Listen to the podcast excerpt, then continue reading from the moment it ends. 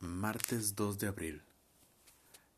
Me veo poco con mis hijos, especialmente con Jaime.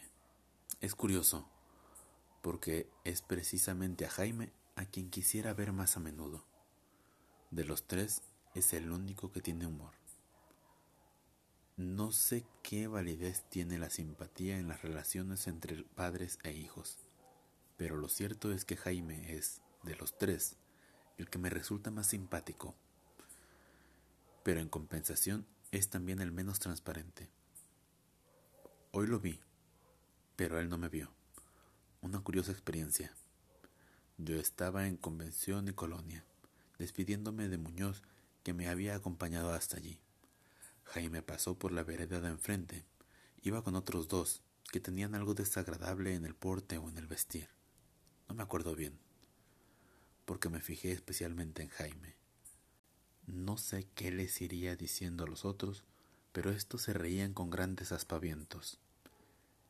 Él iba serio, pero su expresión era de satisfacción.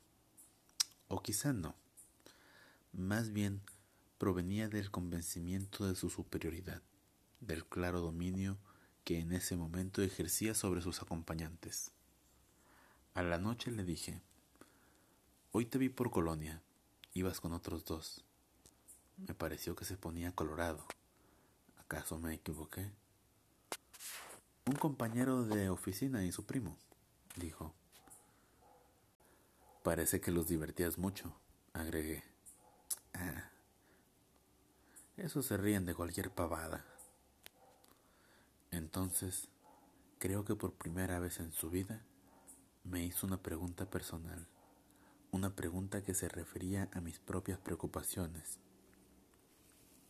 ¿Y para cuándo calculas que estará pronta tu jubilación?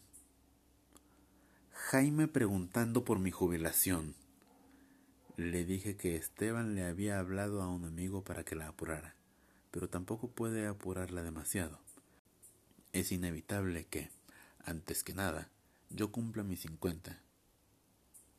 ¿Y cómo te sentís? preguntó. Yo me reí y me limité a encogerme de hombros. No dije nada por dos razones. La primera, que todavía no sé qué haré con mi ocio. La segunda, que estaba conmovido con ese repentino interés.